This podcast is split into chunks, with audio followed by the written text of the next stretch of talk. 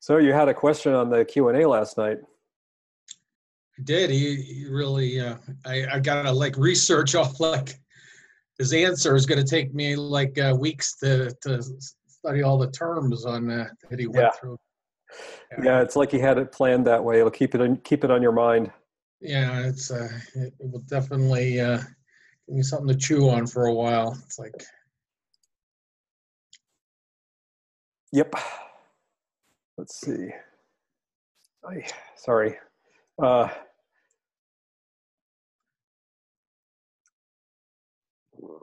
meditation meetup in one hour. Replicate. see, I still don't get is the uh, how you have uh, non-symbolic thinking without the if you're using the Oh, mirror right. mind. How do you? Yeah. How do you still? I mean, he went. Through, he said you you don't want the non-symbolic, but it's like, well, Well, no, that's is that what he said? uh, so- somewhere in the near the end, he said something about that because I was I kept thinking that the narrative mind to me is like, you know, the non-symbolic, uh, and then I mean that's like the whole finder's course is. Uh, Well, yeah. So one thing to bear in mind about the finder's course is that um, Jeffery uses the term non-symbolic not because it's accurate, uh, but because it's um, doesn't Not offend secular. anyone. Yeah, it doesn't offend anyone. Yeah.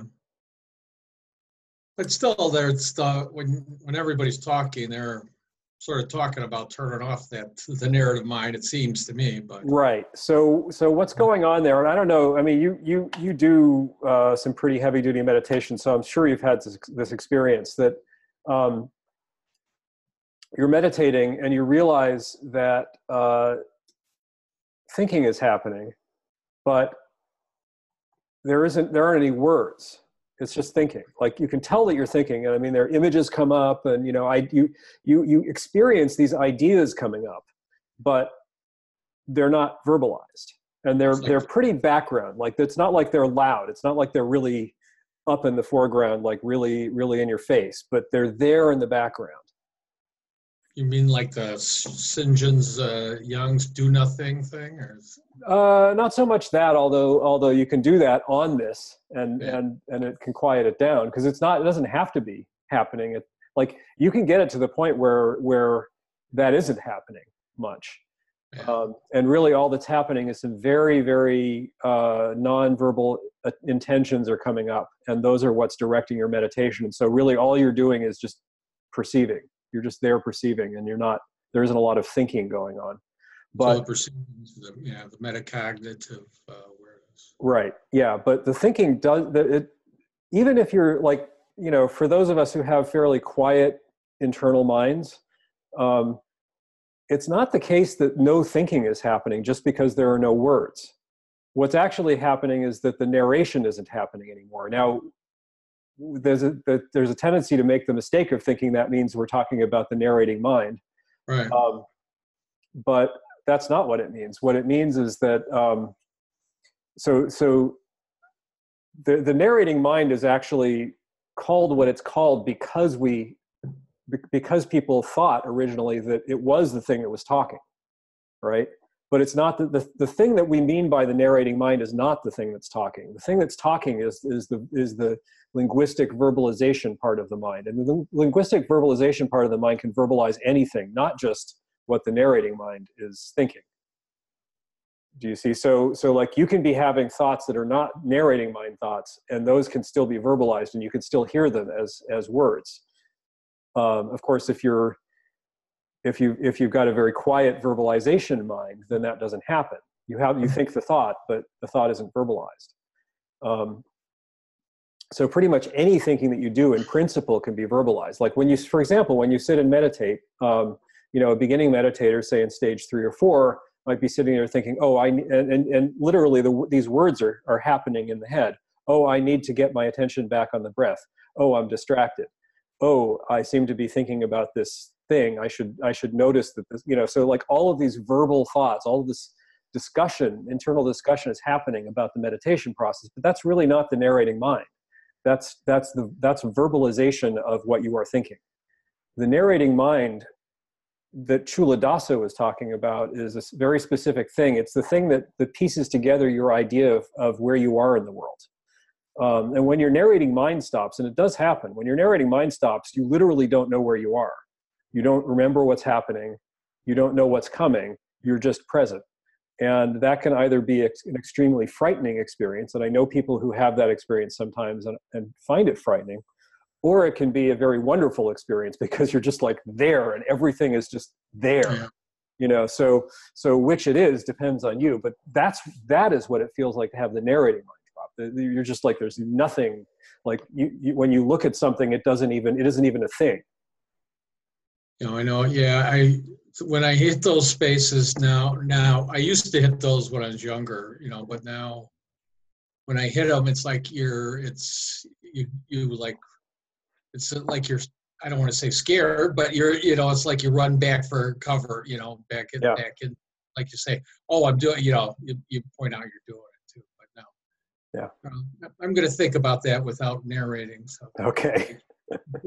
Yeah i mean i think that there there is still thinking that can go on without forming a narrative like like you know i think you can still have like you know very general thoughts going on that, that aren't of that form and and and that's that can produce some really interesting results when when the results come up in consciousness but um, but it certainly isn't. I think you know it certainly isn't my normal day to day experience. My normal day to day experience has uh, a lot of concepts in it. Anyway, uh, that was a fun way to start. Sam, we haven't seen you in a while. How are you doing?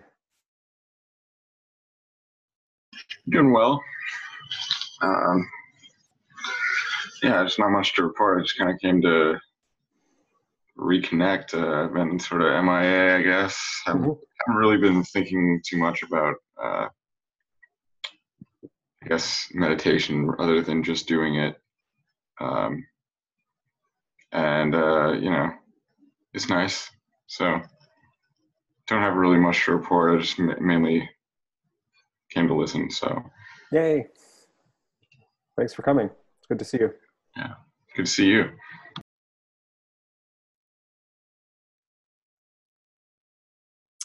So, uh, does anybody want to start?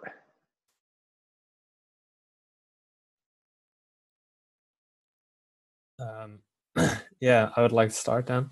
Please. No one wants to go. Um, I actually got two questions, but that might be a bit too much for um, for now. So uh, I'll just start with one. Uh, it's actually about more uh, about dreaming and meditation. Mm-hmm um, because what I notice is my dreams are getting more vivid um, over time. And I even had a lucid dream in the first time of my life, uh, I think one and a half weeks ago, which was kind of cool, also weird. Um, but what happened is, um, like last night, yesterday, I was practicing uh, two times for 50 minutes and um, in those 50 minutes uh, i was 30 minutes um, in stage 8 approximately. Um, and then i had this uh, last night i had this very vivid dream um, which was a bit disturbing. So today i woke up a little bit like there was a sadness hmm. and i was just disturbed. And then my practice uh, got disturbed as well. So I got this like um, yeah, like a dip in mindfulness due to dreams, and this is happening like more often. Uh, yeah, and I don't know if if I should just like deal with it, or it's more like um, yeah. So you had an experience a couple of weeks ago that seemed like it was a pretty big shift, right? Mm-hmm. And that's is that still the case? Uh, yeah. Okay. So one of the things that happens after a shift like that is that you start to uh, you start to decondition. Like you you have old conditioning that's been sitting around and um, and it's not really conducive to your current life and but it's still there and so and it'll come up. Uh, and one of the ways it comes up is in dreams. And so uh, it's not what you're experiencing is not really deeply surprising to me, and it, you shouldn't worry about it. I don't think. I mean, you know, see see see if it keeps on going for a couple months, but but hmm. uh, in, in, the short term, uh, what I would suggest is that uh, what you're experiencing is probably uh, good. It's probably like if you if you look at um, I don't know how much this is talked about in the Theravadan presentation on on stream entry, but in the in the uh, in the Tibetan medita- uh, pre- presentation on stream entry, they basically talk about five paths, and stream entry is the third path, and the path after stream entry is called Gomlam, the path of meditation, and that sounds like it means that you just sit around and meditate all the time, but actually, what it means is that you sit around and uh, or not even sit around, but just in your daily life, um, all of the conditioning that you have that has that you've developed over your lifetime and you know for the tibetan terms over many lifetimes in the past i won't get into that but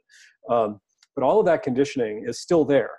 And um, and you now have the ability to access it in a way that you didn't before. And that's sort of good news and bad news right? Because some of the conditioning can be pretty awful right? Like you can have stuff in there that's like oh whoa i didn't know i had that in there. And and that can be really disturbing. So um, so i mean the, the first thing to say about it is like when that happens don't be shocked and don't feel like it's a big problem. It's not a big problem. It's just it's it's a normal thing that happens. It may be challenging but um, but you're now in a place where it's probably pretty easy to just sort of be okay with it. Like you know okay this really disturbing thing happened. Isn't that interesting? Rather than oh my god this really disturbing thing happened. So you know as long as you can keep keep your uh, your your even keel on that, it's okay. And what you'll find is that is that it's pretty. It'll it'll you'll have a lot of bumps for a while, and it'll tend to smooth out. And and and don't be discouraged by that. It's it's it's it's really okay. Um, you you your relationship to these experiences will change over time, and you'll start to get more of a handle on it as time goes by. So, hmm. okay, yeah, great. Oh, that's good news yeah. I was um yeah. Yeah i mean you know that doesn't mean that that that you know if you have some exciting thing happen in your dream you shouldn't you know uh, there's there's you should just dismiss it as but it, it's it's actually mostly good. It's a pure it's basically it's it's similar to a stage 7 purification. Oh okay. Yeah it feels after i meditate after a dream like a very vivid dream it feels like a purification. It feels like that i'm dreaming um or that i'm like dealing with with like uh strong emotions mm-hmm. um so it, my mind is just more scattered and stuff like that so yeah uh, yeah that's yeah. that's that's really not too surprising and and you know hmm. it, in all likelihood you'll find that over the course of some time that that just stabilizes again and you know the fact that you're getting into stage seven at the beginning and then and then it kind of goes wonky is actually another indication that that this is a purification because or stage eight you said. So so uh, so you have the stability and things get quiet and then something comes up right? That's a classic symptom of a purification. Mm. all right. Okay thanks. Sure. Um, yeah, maybe others can go first. I got another question, but if others want to go, um, yeah, sure. I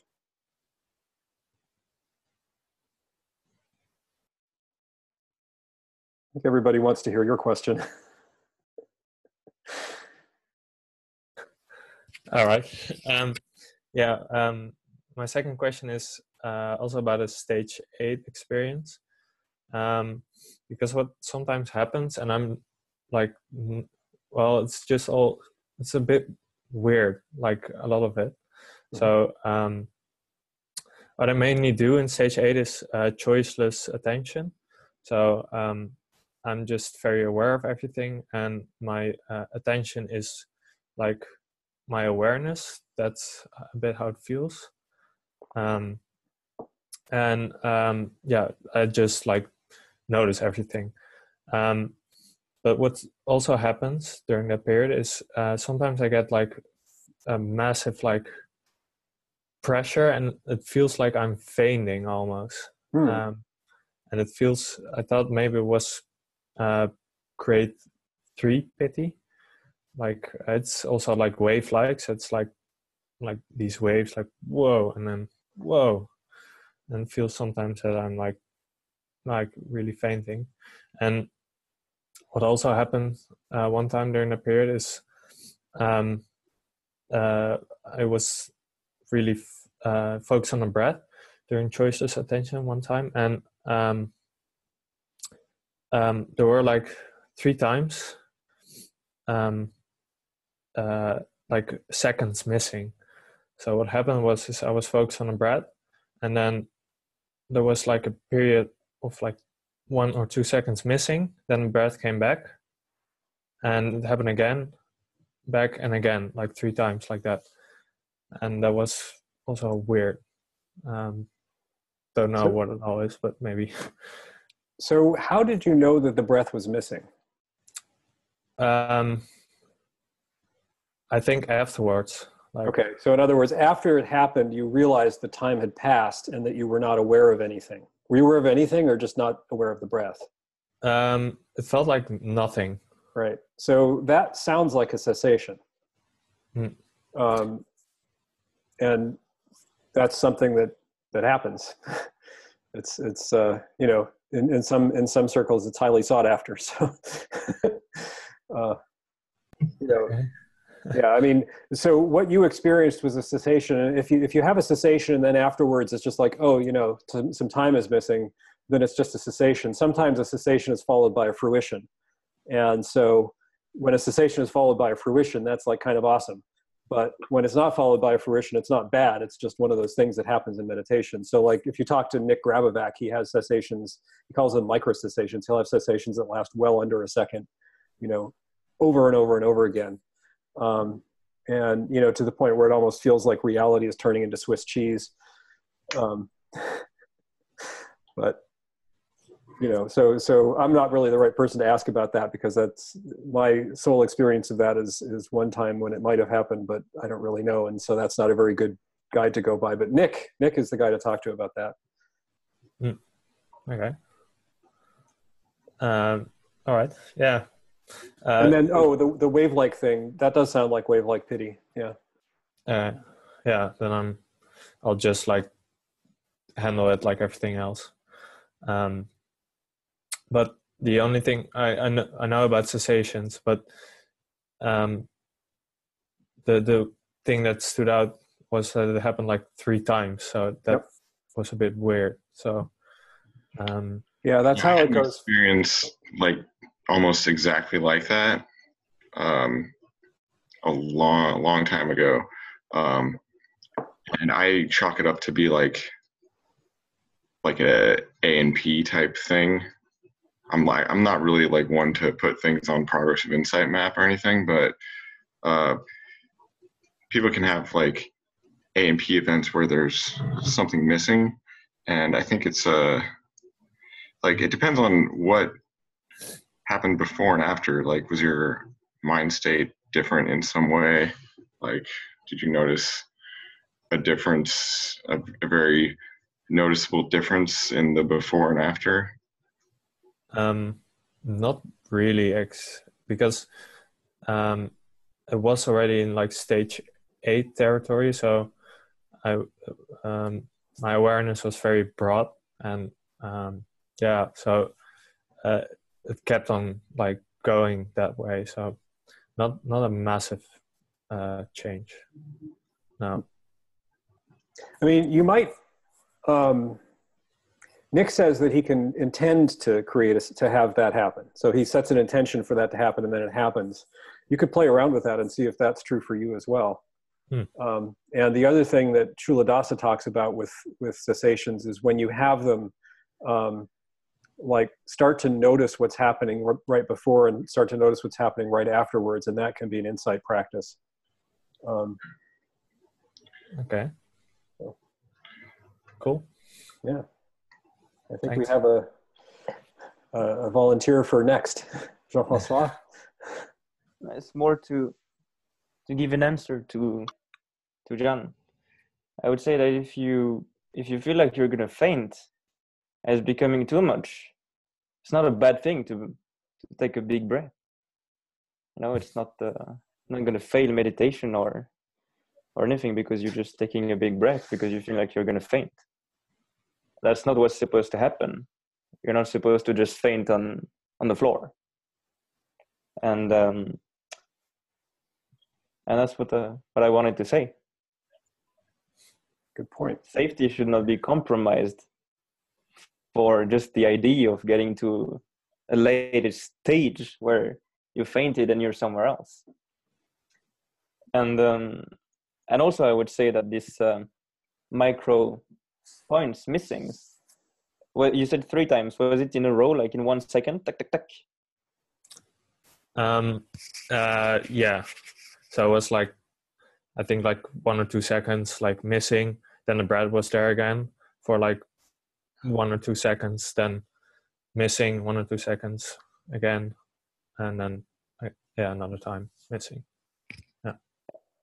Because I also have this type of uh, of missing thing when I practiced. Uh, not now, not too much anymore, but when I practiced a lot in stage seven, I had these moments where I was zooming in, zooming in, and then I didn't want to zoom in anymore because I knew already after some time what was going to happen, and I didn't like this. And then my mind kept zooming in, and then like uh, like uh, drums, like a lot of moments missing, and suddenly pulling out and having fear everywhere, only mm. fear in awareness, in my attention, not being able to to to feel what was in these deeper things not not be able to make sense of this uh, of these spaces where there was nothing and uh, how i dealt with this well there was actually nothing to do. Just uh, continue to practice. And the best thing that you could do i think is to try to to use that as a as a new way of seeing. Not necessarily give a meaning to this but just a, a new way of seeing. Uh, when I got these experiences, I just realized, oh, it is possible to experience gap in reality. Um, that's just the way it is, and I just updated my my model. I would say. Okay. Culadasa has this theory that what you're talking about, Jean-Francois, that that um, that it's actually when the, uh, the so if you think about perceptions as having a certain frequency, and then you think about awareness as having a certain frequency, um, if you line those up just right, then then what's going to happen is that the perceptions will be happening when the awareness isn't present. And so every time you have a perception, there won't be anything there to perceive it. And then every time you have something there to perceive it, there's nothing there to perceive. And so you get this feeling, and, and if it's if it's a little bit off, then you get this feeling like you were describing of like, you know. Uh, this is this is exactly my feeling. This was my my feeling from the very first time. The first time it happened, I felt like I like I had heard a helicopter doing. Yeah. And I also I also thought about you know when you take a camera and you take a shot of an helicopter. Yep. And the frequent the frame rate is uh, in sync. Yeah. With the blades. Right. And you can see the the blades almost not moving. This is what I thought the first time. Yeah, and you think, how is the helicopter staying up? Yeah. kind of the same but, thing. But um, one thing on this because I also had that experience when I was zooming in, and it was more like uh, when I was really, really paying attention to the breath, and then I had these like really, um, yeah, that drum, drum feeling like in the breath that it was like just very rapid uh, moments that you noticed, uh, and then it spread over my whole body. But this was different because this time I wasn't zoomed in I was actually more zoomed out. So uh, it was more like uh, aware of a, a, lot more things. And the moments I didn't perceive the breath um, were longer than uh, the moments in uh, in during that time. And then it sounds really different because it was indeed for me really when I was I had uh, awareness was almost collapsed and my attention was really really refined but what you're talking about is almost like almost into jhana territory where the attention has disappeared and you're just in awareness mm-hmm. and then awareness itself disappears so that sounds indeed different Yeah, I mean, it could it could be the the the last of the formless jhanas, right? not expert in formless jhanas, I would say. yeah, nor I. but yeah, I mean, so it's uh, the last of the formless jhanas. Uh, Culadasa has mentioned that it does feel a little bit like a cessation, but they're actually two different things, and I wasn't really clear on what the distinction is, so I'm not going to try and tell you. Um, Okay. Yeah. it's all very uh, vague and abstract. So that's, yeah, it's bottom line to- is fun times, right? Yeah, definitely. Yeah. Yeah. Okay, thanks. Sure.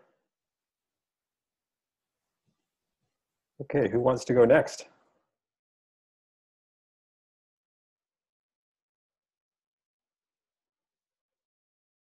I'll go if nobody else is Please. itching to go.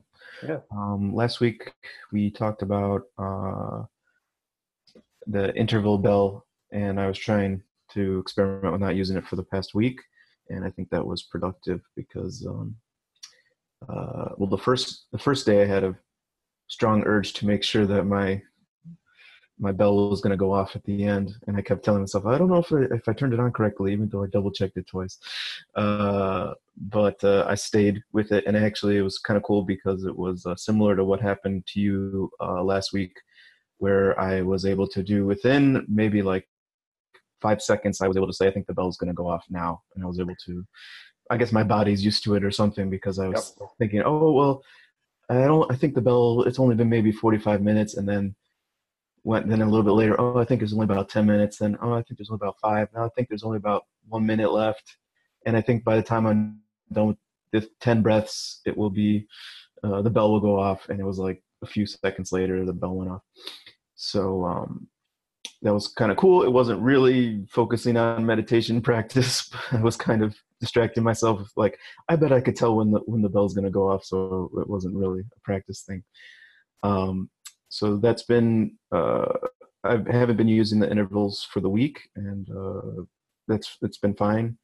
Um, the other thing I've been dealing with is uh, strong dullness has been uh, making a return, and it's been starting earlier and earlier to the point where um, used to be around the time that I got to counting ten breaths after the four step um, transition that that dullness would come in, but now, like almost as soon as I sit in the chair, or even before I go into the room, or actually when I get into the room, I can start to feel the dullness kind of coming on. So um, I've been working with uh, examining and observing it. Uh, and at first, I was getting frustrated because I felt like it was ruining ruining my meditation practice. Um, but then I, I think I'm getting better at noticing it earlier. And the past couple days, I meditated at, at either late at night or early in the morning. I expected to be very, very, very dull, and it wasn't really close to to even as bad as the previous um, part of the week. So uh, yeah, I just realized that I'm probably that's probably some progress there in terms of calming the mind down um, to to reach. That's why that dullness is happening. Right. So I've been working with that. Yep. Yeah. Um, so when you're working with it, do you find that you're able to uncalm the mind down, or is it more just like you're resisting further calming? Um, sometimes uh, um, most of the time, I think it's been been progressing to to energizing the mind a little bit. I'm starting to. I wasn't really getting before. I wasn't really understanding the uh, focusing my attention too hard, where dullness starts to come in, versus uh, paying attention to peripheral. Not paying attention, but uh, accepting the peripheral awareness and uh, becoming distracted if I'm going too much in the other direction. And I think I'm starting to understand that a little bit better. And it seems like when I when I focus on kind of the following uh, exercise, stage three following or stage four following, um, the dullness almost comes back almost immediately. Yeah. Uh, so either I'm focusing too much when I'm doing the following exercise, or or I'm not sure why that. So one thing to say about that is that it's not that you're focusing too much because actually what you want is to is to have your attention exclusively on the object which would be focusing as much as possible right um, Okay. but it's not really focusing it's it's having your attention be stable and part of the problem is when you think of it as focusing then there's this idea that you're trying to shrink down. Um, and so there's a natural tendency, you actually may find yourself forming an intention that what's going on in awareness should go away. And that's not what you're good, that's not what you're shooting for. Um, when you have strong, stable attention, what's in awareness is still in awareness. It's still there. It's just not disturbing you at all. Um, and so, uh, so you might see if there's an intention to shut that out, because if there is, then letting go of that intention could be helpful. Um, and then uh, I was going to say something about what you said earlier. Oh yeah, about the timer. Um, yeah, I mean, as you as you as you said when you were talking about that, that noticing that you know, like like keeping track of the time is uh, you know you, you can make a game of it, and that's that's like one way for it to be a distraction. Another way that it can be a distraction is just that you're wondering whether the time is up yet, and that becomes a distraction. And so um, one of the things that you can do that I found really beneficial is whenever you have that feeling of, um, is the bell about to go off? Try to develop, just like, you know, if it, if it, if it distracts you enough that it's worth actually putting a little bit of, you know, mental energy into it. If it doesn't distract you, just let it go. But if it distracts you enough to put a little mental energy into it, then just try to have, you know, ask yourself the question, would it be okay if the timer wasn't going to go off when I think it is? And if the answer to that question is yes, then you can just relax because it's fine. You're just going to keep sitting until the timer goes off. And you know, if the timer, if you wind up like, you know, if the timer doesn't go off for three hours because like you screwed up or something, well, you know, either somebody's going to come and, and disturb you because you're you've been sitting for too long, or you know, you're going to be late for work that morning and you'll have to apologize. And you just like accept all of those possible outcomes, like each one of them. Just just be okay with that possible outcome and then you can sit with great serenity because you're no longer concerned that something is going to go wrong. Thanks. Uh, yeah, it seemed um, just the first day it was kind of like that because I I don't know probably because I was messing with settings and I was kind of yeah thinking about it. Um, yeah, but I, I, I, at times I do uh, get a impatience arising moment, and usually I'm able to let it go nowadays um, sometimes it's more like well i don't really want to meditate so i want to get up because i'm hungry or i got things to do and then it's just a matter of no stay. Whatever you think can just stay. Um, so I've, I've been dealing with that a little bit this week especially with dullness because it kind of i get this frustration. Oh it's ruining oh i can't meditate now because it's dullness is keeping coming back so um, so just accepting that and dealing with that. Um, the one other thing I wanted to mention that actually kind of came up uh, based on what uh, John was saying um, was I think I'm starting to have maybe insights into impermanence more because I keep getting these flashes of well this is going to end someday and and family members I'm like oh they're not going to be around you know I mean it, it's something that I've it's it's something you kind of know already and maybe think about as your maybe like parents get older or something like that but it's been kind of returning more and it's becoming more feels like it's more real rather than a theory um and i can apply it to anything and i don't know if i'm just looking into it too much or if something else is going on but just kind of like seeing yeah. the end seeing something and seeing the end of it at the same time yeah so you're having you're having um, not normal, but just sort of ordinary and very valuable insights into the truth of suffering, right? Um, and so it's actually like you're kind of I think you tend to describe yourself as as being around stage four, right? So um, so that's actually just a really great time to be having this stuff coming up, right? Because you don't want all of this stuff to hit you as a big surprise right when you have stream entry. That's like a really bad time to to become conscious of this um, because it can be very disturbing, right? I mean, it is it is the reality of our lives, and uh, so so part of the purification process is just like, I mean, the reason why you have purifications is because things that you've been successfully ignoring all this time suddenly your mind is quiet enough that they you, you can't just ignore them anymore. You actually have to deal with them and it's, it's a great time to be dealing with them. I mean i know it's not the funnest thing in the world to be thinking about this stuff but um, but this is absolutely the best time to be thinking about it because you're you're in a place where you've got this meditative stability so you're okay right? You're not like ah! But um but you're you're um you know you're you're you're you're, not so far along that it's actually likely to be a problem that you're having these realizations. So so it's it's really good. Basically at some point you're going to you, you know you'll have realizations. You should you should have non supramundane realizations into no self into um, impermanence into the truth of suffering all of those things. As you're going through the early stages as you're going through stage four you should be having these experiences and it's really great that you are having them um, I can say from my own experience that I had the same thing happen to me. So it's, you know, I can totally relate. Um, so this is just a really great time to be doing this and, and you should, you know, I know it's not exactly something to rejoice about, but, but if possible, you should rejoice about this because it actually is a really good thing to be dealing with right now. Yeah, uh, that's along the lines of what I was, I was, I was thinking. Um, but yeah, it's not like you said, it's not a great feeling. At least, I, I don't know. I mean, at some points, maybe there's more acceptance or something coming along with it, or more realization. But yeah, it's not a yeah. not a great feeling to have at the moment. Yeah, I mean, one thing to to uh, maybe do now that you're having this coming up spontaneously is actually like take advantage of some of the teachings on. There's a there's a, a Buddhist uh, Tibetan Buddhist uh, meditation called the meditation on on uh, um, becoming accustomed to death, um, which sounds really grim, but um, basically the meditation is all about like just you know because like it's not like anything has changed. This is not something that that that you know you started meditating and suddenly you're going to die and before you weren't going to die right? No that was always going to happen. It's just that now you know it.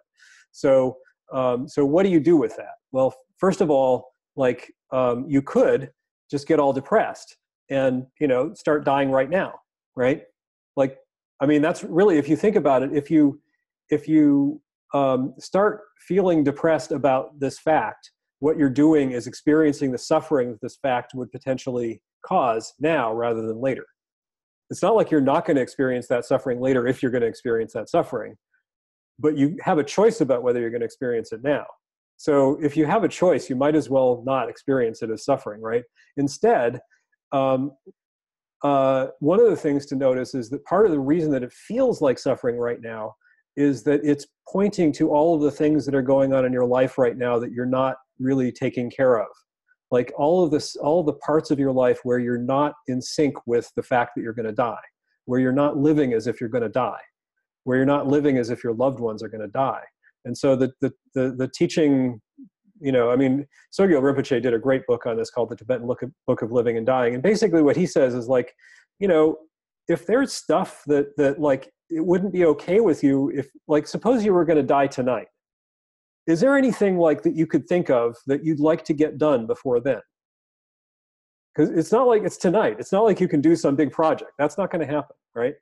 But you know, if there's somebody that you love and things aren't right between you, well, you have time to do something about that. So do it, right? If there's somebody that you love that you haven't talked to recently, maybe you should talk to them and just, you know, briefly just send them a little note and let them know that you love them, right? You know, if there's somebody that you're buying coffee from at, at Starbucks, like, and and you know, maybe that person's the one that's going to die tonight. Well, what would you like to be the last thing that you said to them?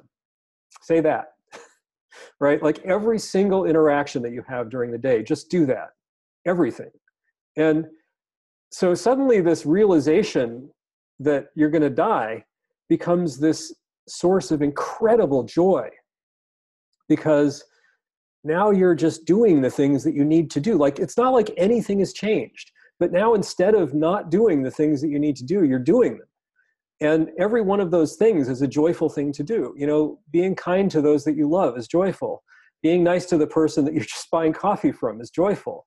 Like you know if you see somebody and there's some small thing that you can do for them and it's like well should i do that or should i do this other thing? Well just do the thing. Like obviously this, this can be carried to an extreme and you can wind up like if you if you if you do this every day and you don't do it sort of you know with a recognition of of reality then you could wind up like spending your whole life doing nothing but serving others and and and making yourself miserable.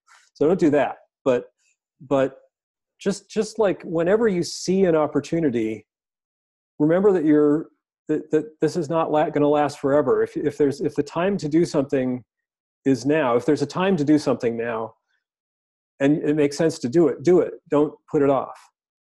And and so this can be like just an incredibly beneficial realization even though it's kind of scary That's very helpful. Thank you. I, I and I, I identified with what you were. I, I made a realization um, with one part you were saying, which was I'm experiencing the suffering as if these things, these people are gone already, when I'm just thinking about it when nothing has happened yet. right Um, which is kind of like the metaphor, the second arrow metaphor. Yes.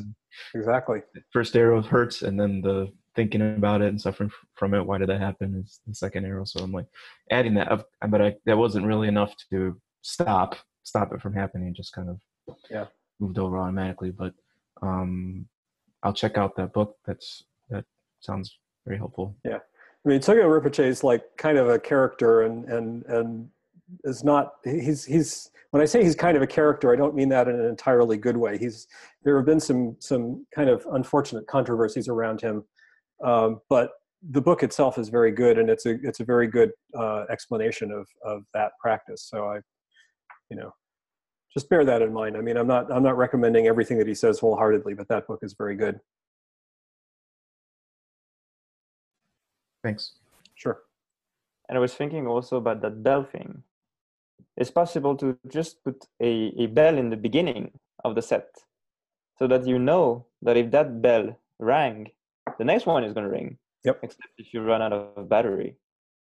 But this is actually something that uh, I have implemented from the very beginning because so often in the beginning I was just, oh, you know what, stop it, don't log anything. Am I sure that I put the right time and that and that I press start and that when I press the screen, it's no, that's not what I do anymore. Now it's just I have the the phone.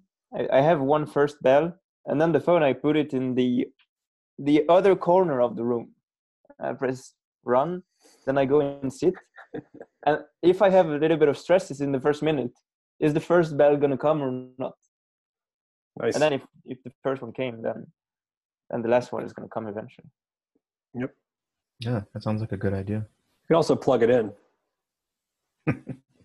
Also, yeah.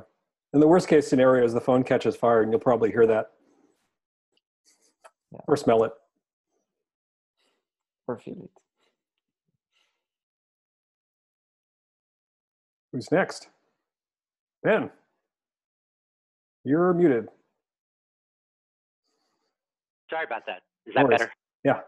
I haven't talked for a while, so. Um, so uh, I'm I'm uh, do you know sits have been really good. I'm I'm um, they're you know kind of progressively more enjoyable and getting periods of exclusive attention. And what I'm finding is that when there's something you know even if there's sort of something going on in my life like I'm feeling stressed when I sit down, it just sort of feels like this this energy that is almost like fuel, you know, in a good way. So it's less sort of distracting. So that's been nice.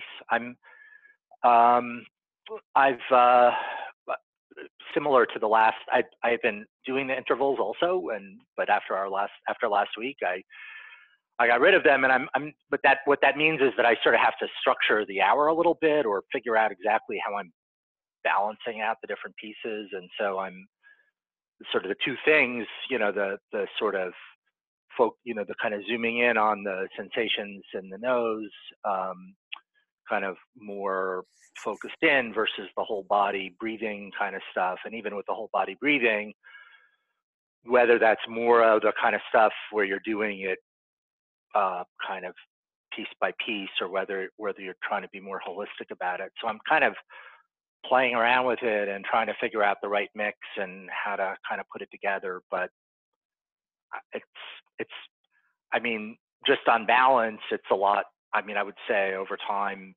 you know, it's just more it's getting more fun, and I'm looking forward to the sits more. And yeah, so Nice.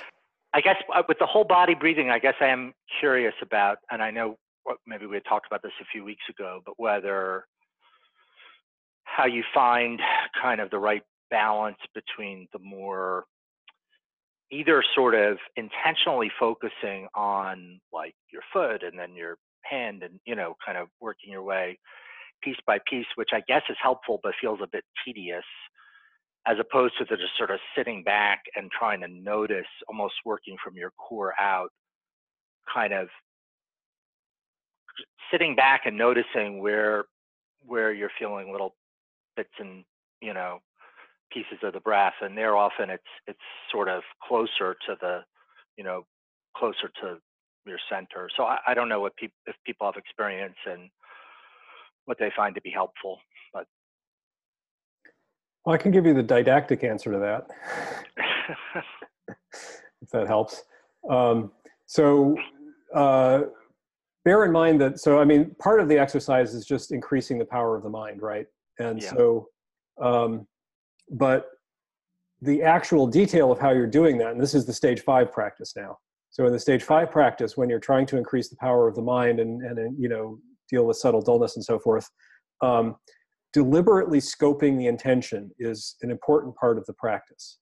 So you do want to do that. If you're if you if you feel like you're doing stage five practice you do want to deliberately scope the intention. And then in stage six there's actually a different attention scoping exercise and and uh, this is the bit about doing the uh, the the four el- the four elements uh, you know going going through the body. And this is not something that i am a super expert in so i would actually recommend reading the book rather than me trying to give you an explanation of it. But those are the things that so if you find that you can do the stage six practice including the four elements practice and that's working for you and it's giving you exclusivity then you're doing the right thing.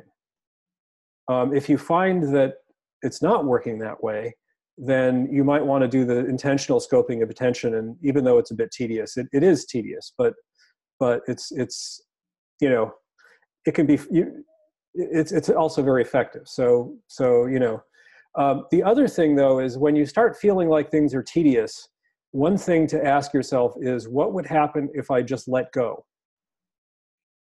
Um, so go back to the breath after after you've been doing the whole body body breathing practice and it's been stable go back to the breath see if the breath is stable hang out there for a little bit and then let go. Stop trying to do anything and see if see what happens.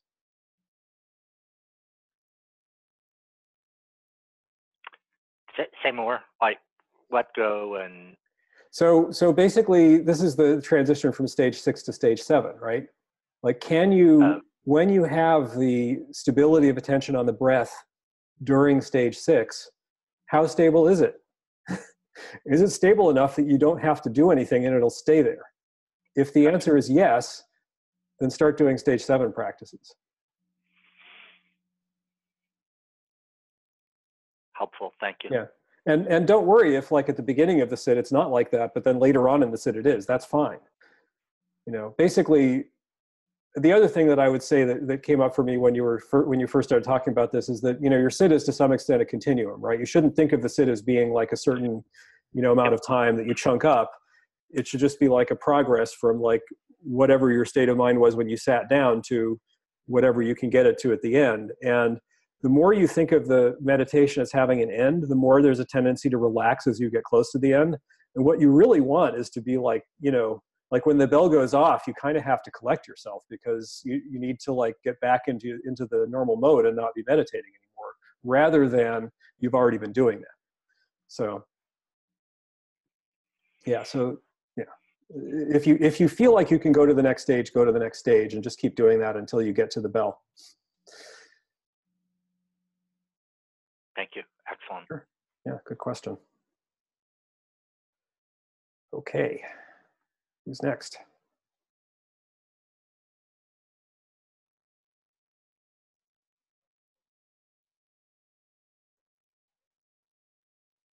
Yep, Martin. Can you hear me okay? Yeah. So I'm just going to throw out an experience I had and see what you what you have to say about it. So, um, after we talked last week um, for about three four days, um, I had really high mental energy, like unusually high, um, which was really nice because it kind of boosted my sits a lot. Um, and I could actually tell subtle dullness setting in. It was very obvious that this like super sharp, focused, like uh, high resolution image was kind of blurring out a bit. And so my sits were like I had a couple of really good sits where um, I basically did the six point preparation and then the four step transition, and then just went straight in, into uh, stage four. Um, and what I was trying to do was um, kind of relax into awareness and not effort a lot.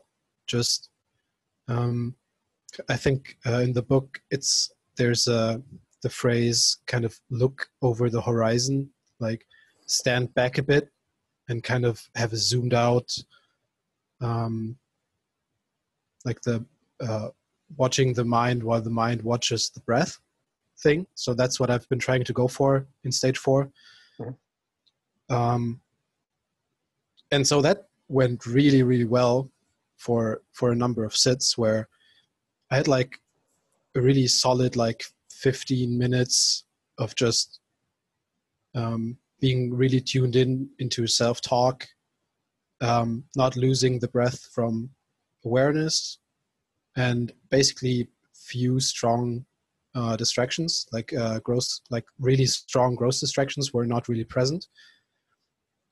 And what happened then, and this has ha- has been happening um, on a regular basis, I would say, is I would kind of lose that zoomed out feeling. It was, it feels like the the feeling I had was like sitting in a car and then you step on the brake and it kind of pulls you forward mm-hmm. and you get kind of like pulled into your seatbelt. It felt like I was like getting zoomed in really, really harshly. Mm-hmm. And it kind of like um, felt like that stage four territory was kind of like breaking apart. The other thing um, I'll say, and then I'll shut up, is um, I'm basically having what you diagnosed as pīti basically every sit now for some reason yep. um, which is like there's a lot of like pressure electricity type feelings in the face um, and i have like this hypothesis that it's somewhat related to the quality of the sit where it feels like when um, attention is stable and awareness is is like strong then pīti is also strong mm-hmm.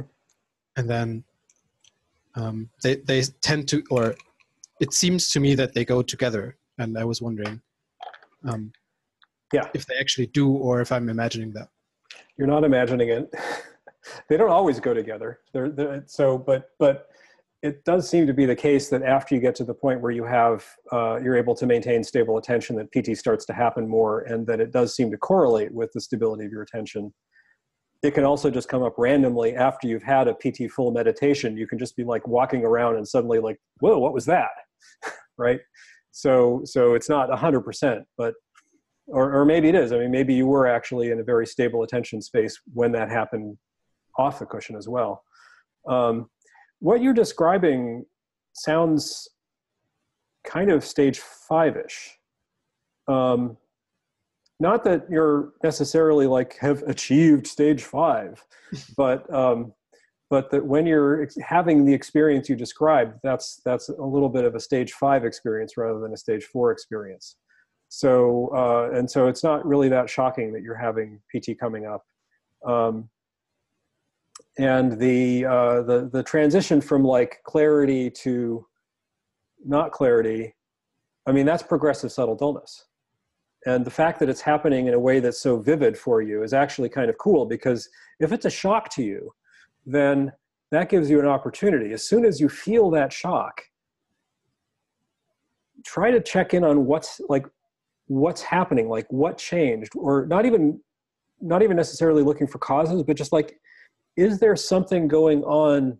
Because the the fact that you have uh, clarity or don't is really coming out of the intentions that are going on in your mind at that moment. It's not um, it's not a mysterious thing that that that has to be built up through like a snowball effect or something like that once you get to stage 10 you can intend to have clarity and have it immediately if, if you're not having it all the time right? So it's not like you have to you know get on a bandwagon to have the clarity happen. So when clarity goes away it's because that intention went away. So why did that intention go away? What dropped? Did you get tired? I mean it could be that you just got tired of being that clear like there's a part of your mind that doesn't like that clarity. And so it, it wanted the clarity to go away it could also be that there's something that you are about to see and part of your unconscious mind knows that you're about to see it and doesn't want you to see it.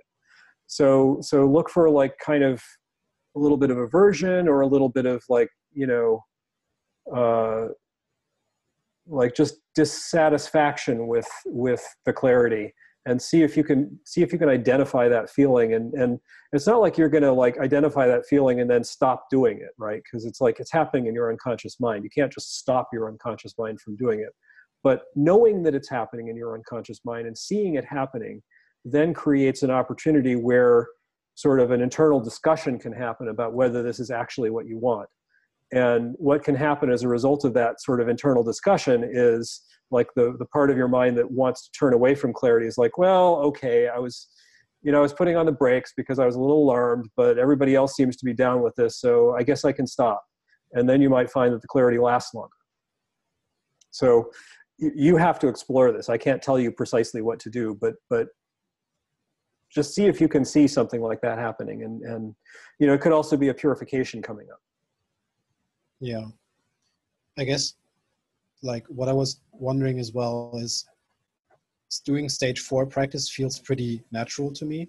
It feels like I, I kind of get what I'm supposed to be doing. Yep. Like I just resonate with all of these like standing back a bit and just not efforting too much. Yep. Um, and I was wondering if when this phenomenon happens where that what you refer to as clarity when that goes away. This what i describe as being like zoomed out and, and present. Mm-hmm. whether that's um, that that should uh, prompt me to go back to like stage three practice where it's more focused on um, like checking in and close following um, or whether i should just continue on with stage four and try to get back to the place of clarity well, so that's actually a really good way to state that, trying to get back to a place of clarity. What would you do to get back to a place of clarity? I don't know. Um, right. this is my point. yeah. Whatever it was that you did that got you that state of clarity, um, yeah. then uh, if that was stage three practices, then sure, do stage three practices again. I mean, close following is is introduced in stage three, but it's not a stage three only practice. I mean, you can do close following all the way through to stage seven. So it's just that at stage seven, you're close following because you intended to, not because you're like going, okay, I need to close follow, I need to close follow, I need to close follow, right? Or whatever it is you do. Um, so so yeah i mean if if if it if it feels like like doing those practices i wouldn't really describe it as going back to stage three but if it feels like doing those practices is fruitful at this point then do them and see what happens.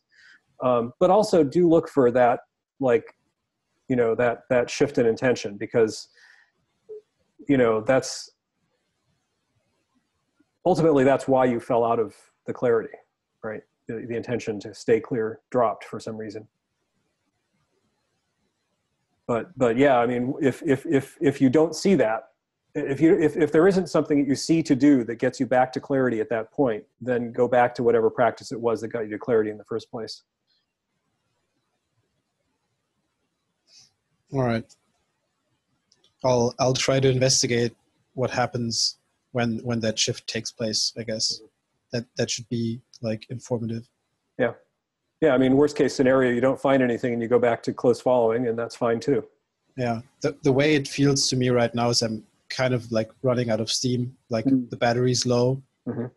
Um, Okay. as if there's like a, a reservoir of energy that's drained and then it's like no more high quality meditation now it's only like low grade meditation from now on till the end that's what it Okay. That's actually interesting. So that could be something else.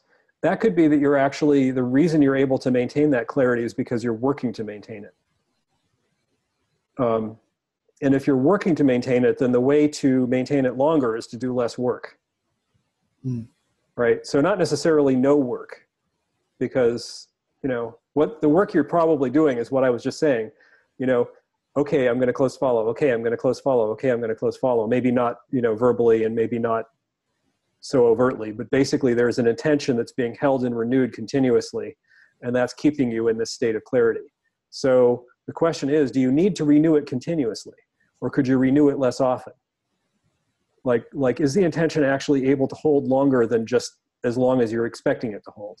So, so see if you can relax that and stay in that place. And if you can, then you may find that you stay there longer because it's less work to stay there. And ultimately, this process leads to you not really doing any work at all to stay there. yeah You just intend to stay there, and the intention sustains itself without any work being done. i feel like the, the the thing that changed for me was in the beginning i was like really efforting a lot in Mm. terms of i need to do this i need to like Yep. do all the steps Right. and it's really hard to do Yes. and now i'm just switching to more of a i actually don't need to do all this kind of stuff mode Yeah. and that seems to be really really fruitful Yes. so maybe I need to go in that direction even more Exactly. Yeah. And and by the way, you know, my experience about pīti also is that the more intentional you are, the more you're trying to make the meditation happen, the less pīti happens. that's just my personal experience. I'm not saying that's general, but but the, the more that the the more that you're able to relax and just let the meditation happen, the more there tends to be pīti arising. all right that's really good i'll report next week Excellent. Oh, uh, next week I will be on an airplane. Hmm. So possibly somebody, possibly Andrew will be here. But uh, so so maybe in two weeks you can report to me, or in one week you, you can report to Andrea. sounds good All right.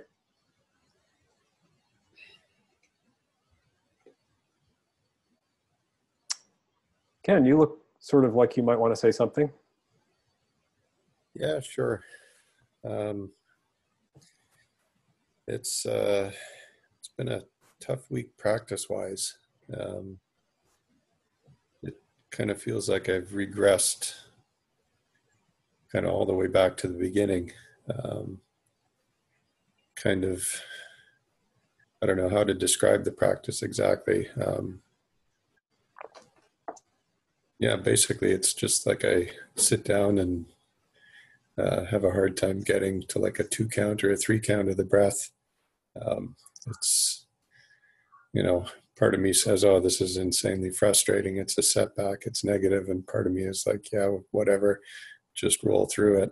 Um, but, uh, uh, yeah, it's, I don't know. I, I don't know if it's something you know, emotional I'm dealing with, some kind of, you know, purification or some kind of insight I'm fighting, or if it's just that I'm completely doing the practice wrong, or if it's that I'm trying to use too little effort on on stuff, or that I'm not using the right techniques, or you know, and then part of me says none of that matters because you know I'm not in control of it, and it's just you know the subconsciouses are going to do whatever the subconsciouses are going to do, and I'll see what happens next week. But it's been it's been kind of messed up, and kind of going along with that off the cushion. Um, there's been a lot of kind of negative emotions coming up, sadness, anger, sort of persisting through the day, um, and. Uh, yeah, I've noticed this weird thing with this maybe kind of ties in. I forget who said this a minute ago about um, about uh, pīti coming up when your attention is more focused. but I'm finding that even when I'm not meditating, if I'm just like sitting in car, lying in bed or something, if I just kind of take one or two deep breaths and sort of let my mind open up, all of a sudden my hips start shaking. It's like I'm doing an Elvis Presley kind of move, and uh, you know I can feel all this you know pīti and tingling and stuff on the side of my face. You know, anytime I want to tune into it, but as soon as I freaking sit down on the cushion, it's just like one, two breaths, and then you know, fucking mind wandering about bagels and salami and work problems and kids and you name it. So if I were Freud, never mind. yeah, for, Freud wasn't all he was cracked up to be, but yeah, he was. Anyway, sometimes a cigar is just a cigar. But yeah. anyways. So um, a couple of things to say about that. Um, I think there's there's a lot of things to explore there. Um, first of all, obviously something's going something's right about your practice or you wouldn't be having those experiences in the car right you're, you're the problem is not that you've lost the ability to have st- stable attention i beg to differ with you no the problem is that there's something that's more important going on right now right or something that's more maybe important's the wrong word but something that's more um, pressing right? And so yeah i mean it, this sounds like a this sounds like a purification to me. Um, you know, all of the things that you've described are classic symptoms of a purification. You know you try to sit down and have your normal meditation and instead you get pushed off into this thing that you didn't want to do and distractions are coming up. And so the distractions can either be in the form of the thing that's bothering you coming to the foreground or they can be the thing that's bothering you throwing up chaff so that you don't get it to the foreground. And you know the bagels and, and sausages thing sounds like that right? It's like you know freud aside it just sounds like you know you're, you're there's this submind that really doesn't want to be talking really doesn't want to be seen throwing up chaff so that it won't be seen. Mm-hmm. and so uh you know and and you know by the way i mean you know full disclosure here if you can get that submind to the point where it's seen that might be challenging. Like there might be something there that's like really challenging and that you know you might actually want to like talk to somebody about. But leaving that aside for the moment i'm just putting that out there. So you know if, if you follow some subsequent advice that i give you about this and and suddenly everything blows up in your face go get help. Um, but um, but the other thing is like you know you know what's going to happen when you sit down right now right? I mean, there's the way you're talking about it, this has been going on for a while. It's not a surprise to you. You sit down and this stuff just starts happening immediately. So, okay, um, what what can you do to to shift what's happening in your, in your meditation? And the first thing that you can do is you can just gently ask because you know that there is a submind there that's like, you know, uncomfortable and you know, or call it a submind, call it a, a, hunk of conditioning, whatever you want to call it. There's a piece of conditioning there that um, is coming up now. It, if things get still, that piece of conditioning comes up. That's why you're experiencing the shakes in the car when you take a couple of deep breaths. You know, that's why you're experiencing the strong emotions. It's because that thing is uh, near the surface. And so ideally what you want to have happen in, in your meditation practice is like don't try to either just give up or try to force it do the do the third thing which is try to encourage that submind to just come up like it's a, it's a distraction right it's it's just it's a distraction tell it it's okay to come up see if it just invite it to come up see if it comes up it might come up, it might not. You don't, you're not going to know until you try that. But clearly there's something there that needs to come up, right? So, so let it come up. See if you can let it come up. And then, um, so that's the first thing is just very, you know, like, like letting go of this, this, you know, trying to force things to happen, just let it come up. Um, the other thing is, uh, as far as your dialogue about uh, you know, there not being any control and the subminds are just going to do what the subminds are going to do, bear in mind that there's a submind that's having that dialogue. and that submind is part of the decision making process so don't there, there's this tendency when we when we recognize uh, I, I was on this hobby horse for a couple months about agency versus the illusion of agency versus the illusion of non-agency. I, I might have even brought it up here. I don't know, but we go through our lives thinking that we have total agency, right? We think that we have control, and at some point we realize, oh shit, I don't have control, and like really, I don't have control, and because who is it that has control? Um, and then at that point, there's a tendency to go all the way over to the other side, and that's the illusion of non agency, which is since I don't have control, there is no control. There is no control process, there is no control mechanism.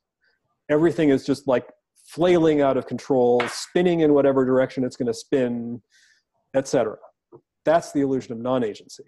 So the extreme of the illusion of non agency is that, is that the submind that recognizes non agency stops trying to do anything and or actually subminds really right? So all of those subminds that have this wisdom about agency suddenly bow out of the process. They're not doing anything anymore because we don't have agency right? Well that's actually also wrong. Um, the, the, what's true is that on a collective level your mind doesn't have agency. There is no part of your mind that can make decisions for your mind. Decisions do happen in your mind. So, so when you're um, when you're having that dialogue with yourself about, well, I might as well just let go because there is no agency anyway. Eh. Wrong.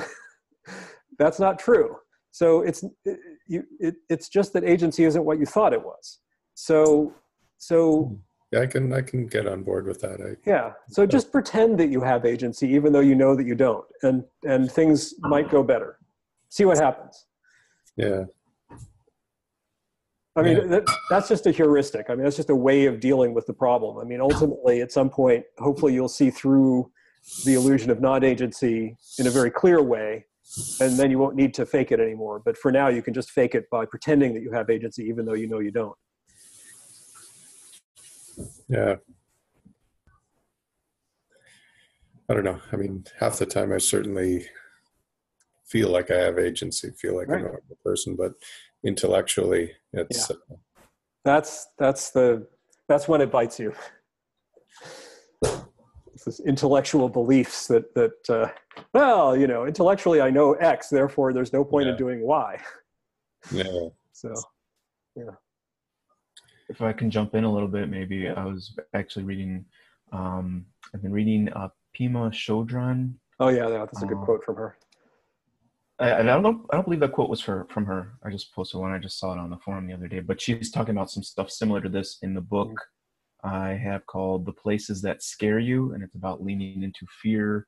Yep. Um, and she talks. I don't know if you guys are familiar with it. Um, in one part about meditation, uh, and she has some really great uh, quotes about what meditation is and stuff like that. I, I can go into that later. But um, for Ken, um, she's talking about experiencing our emotional distress and the way she talks about it is similar to what you're saying ted um, that there's an energy uh, it's not exactly what um, Culadasa says but she says there's an energy to the emotions not necessarily with the thoughts that are coming uh, that are the story we're telling each other or st- ourselves um, so she says experiencing emotional distress um, and what was the something that I wanted to reach you guys.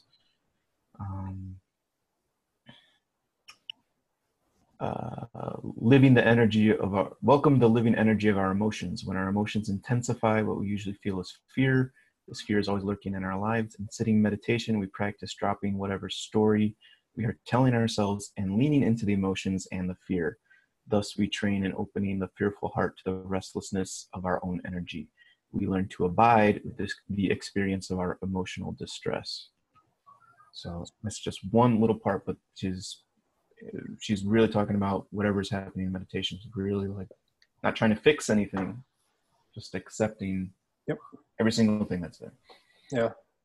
She she's done a number of uh, audiobooks. I'm not sure if there's an audiobook of that one, but um, I think there was a later book that she did that was a retreat from from her. She did a retreat in uh, Nova Scotia, and they had a recording of the whole retreat, and they basically turned it into a book. And so the audiobook is just the recording of the retreat, and that is a wonderful thing to listen to. Andrea and I listened to it in the car on the way on a long road trip a while back, and it was just like so. She is so great. So I highly recommend Ken if you if you you know I think Mike's advice is is is great here. Um, you know if if you're into audiobooks at all, like if you if you listen to something while you're exercising or whatever, get a copy of that and listen to it because Pema Chodron is just like so fabulous and, and in, in this particular way. She's really good with this stuff. Sounds interesting. I'll definitely look it up. Yeah. Yeah. By the way, I have a question for you, Ken. How aware are you of the emotions that you're feeling right now? Um, before you ask me that question, Nil, because I wasn't paying attention, right now I don't feel a lot of emotion. There's maybe a like a two out of ten of sadness kind of sitting in the chest somewhere. The Um, reason I ask is because looking at your face as you were listening to that advice, it appeared as if you were experiencing strong emotions, which is really interesting. So, so there, there might be something going on under this, really going on under the surface that you can, you know, if you can, if you can access it, could be very powerful. Or Yeah, one, one of the things that I've been kind of struggling with in my sits is figuring out what emotion actually is Mhm. versus what physical manifestations they have. Mhm. Because what, and this has been sort of an ongoing thing, not just in the last week or two, but a lot of times when I sit, I'll have something come up that's just like my whole body just like tenses up into a silent scream kind of Yep. for, for want of a better word Yeah. and it's like 95% physical it's just tension and squeezing and the jaw you know making Yeah. the mimicking or whatever and there's some little something goes on that says yeah i know this is an emotion. It's anger or it's sadness or it's whatever. Yep. but then it's like but how do i even know that? Because i hardly feel anything. It's like almost all Yeah. physical. But there's a part of me that says yeah that physical thing is either a reflection of the emotion or tied to the emotion or should be deeper connected to it. So it's like i'm i'm i'm feeling more and more lost as to what you know emotion actually is and feels like Yeah. So um, I can't remember. Do you did did you do the Finders course? no No. Okay. The reason I ask is uh, you might actually find it interesting to read Jeffery's paper, and I can send you the link to it if you want. um Because the the experience that you're describing is very similar to what somebody in location four on his continuum would experience, which is um, emotions come up and they can even affect your behavior, but you don't feel them. Um, and somebody in location four might even deny that they have emotions uh, because they're not feeling them. And so uh, and this is not necessarily a good thing or a bad thing. It's just what's going on right now. The, the fact is that emotions are very powerful and there's a tendency to defend yourself from them. And so you know this this thing that you're having this is this all ties in with like you sit down and you go to have a calm mind and immediately you know distractions come up. They're they're they're, they're you, you've gotten to the point where you're where you're about ready to peel off that cover. And the emotions are um, there clearly there are some strong emotions under that cover. And when you peel it off that's going to be an experience um, looking forward to it. Already on yeah. So but you know to, to talk about this on sort of a sort of a brain structure level there's a part there's a place in your brain where emotions are and i'm not an expert on brain structure so i'm basically just paraphrasing something that Culadasa said to me. There's a place in your brain where where where emotions are processed. And this part of your brain exists um, pretty much independent of intellect um, and it functions independent of intellect and so it doesn't shut off when like so when somebody goes through the stages of awakening for example and gets to the point where the second arrow no longer hits them that part of the brain doesn't shut off. But what can happen is that there can be a protective mechanism that comes into place where that part of the brain is functioning, but it's not registering in consciousness.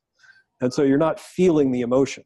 But the emotion is still there. It's still physically present, and it's exactly the way you describe it. It's happening, it feels like it's happening in the body, but it's not happening in the mind. And so this is a this is a thing like Judith Blackstone talks about this. You might find Judith Blackstone's stuff useful as well. Uh, reconnecting with the body after after you've gotten to a certain stage in your practice in the head uh, can be very powerful. And so, um, and and if you don't do it, then then you basically are only halfway done. So uh, so you you know my recollection is that you were actually getting pretty deeply into your practice a couple months ago, and so all of this stuff kind of connects with what Judith Blackstone sort of criticizes as the problem with with our form of meditation practice, which is that it's very cerebral, and there's a tendency to get into this place where you're just in your head, and you need to reconnect with your body because your body is part of you too. So, Hmm. yeah, I, I would I would you know ta think about Pema Chodron, think about Judith Blackstone. I find Judith Blackstone kind of annoying sometimes because she tells me to do things in meditation that I have no idea how to do but see if you can get past that if that happens for you as well because like it's what she talks about is very useful I'll- aside from the yeah. you know like uh, she she'll sit down in front of a in front of an audience and basically like i don't know if you studied yoga at all but it's like okay do an unsupported headstand now. All right now as, as if you were just going to be able to do that. Well i don't know how to do an unsupported. It's the same thing. She's telling me to do something i have no clue how to do. But but her theory is very good and i think that if you if you listen to her and and try to connect with what she's saying it might be helpful. But also just you know invite the part of your mind up that's starting to be ready to be heard Yeah. and and by the way if you if you invite it up and things get really intense you don't have to just sit there and and write it out you're allowed to stop Yeah. So, so don't feel like you have to just sit there on the cushion for an hour if that's what your when your timer is going to go off when something really hard is happening. I mean, it's if if you can, it's great, but don't don't force yourself if it seems like it's too much. Yeah. Well, hasn't gotten to that point yet, but uh, yeah, I don't know. It's yeah, it's been a interesting and kind of challenging experience. So Yeah. All right. You know, Does you know what you should do, KM. You should uh, go on SoundCloud and pick up the meditation from Culadasa, the sit, breathe, wake up, and you should do. I think it's number five or six. And this meditation that it, that it does, it starts with like maybe 15 minutes of. Uh, it almost feels like he's encouraging you. It's like, doesn't it feel good to be here? like this is the perfect moment to meditate there's no there's no better thing to do right now and it's so good to be with all of these people right now i mean can't you think of a better setting to meditate right now this feels so good and before even jumping into the, the four step uh, preparation it just tells you just reflect on on how on the positive aspects of your experience right now and it brings all these things into the picture that before I listened to that meditation, I was really squared. I come, do my six uh, step preparation, four points, zooming out from in. Then I start, I start all my, all my schedule of my meditation. And uh, in the end, it felt really stressful because if I missed a step, there was something wrong. And when I listened to that meditation, it was actually for a, a break at work for lunch. I, I decided I was a little bit tired. I was like, ah, I'm not gonna eat. I'm gonna go and uh, we have some beds at work, so I'm, I'm gonna go on the bed and and do one of these meditation that I've never done. I was mind blown. I was like, whoa, this is so much more chill than what I do.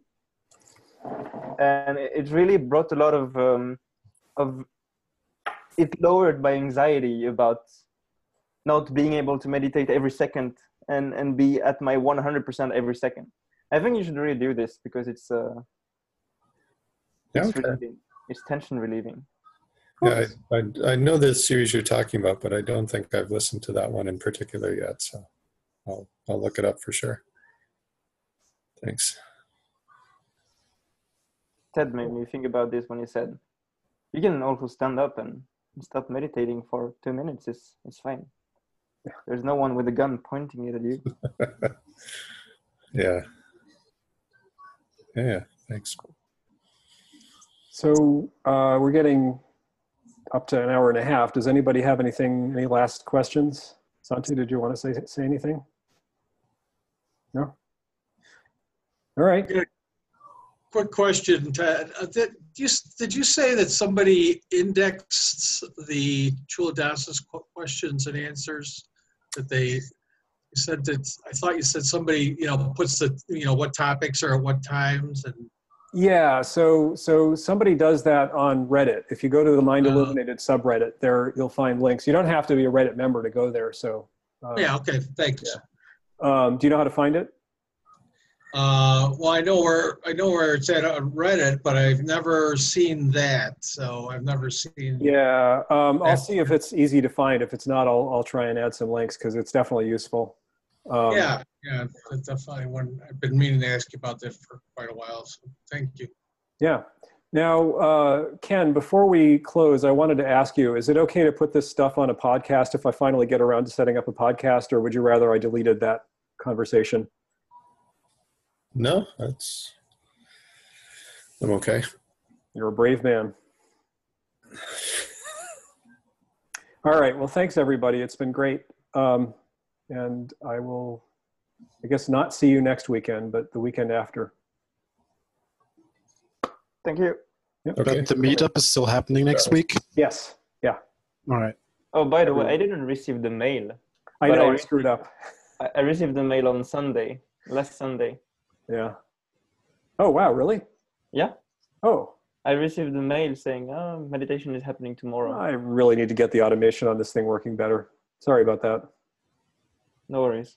Anyway, great That's seeing you guys. Uh, see you, see you soon. Take care. Bye. Okay.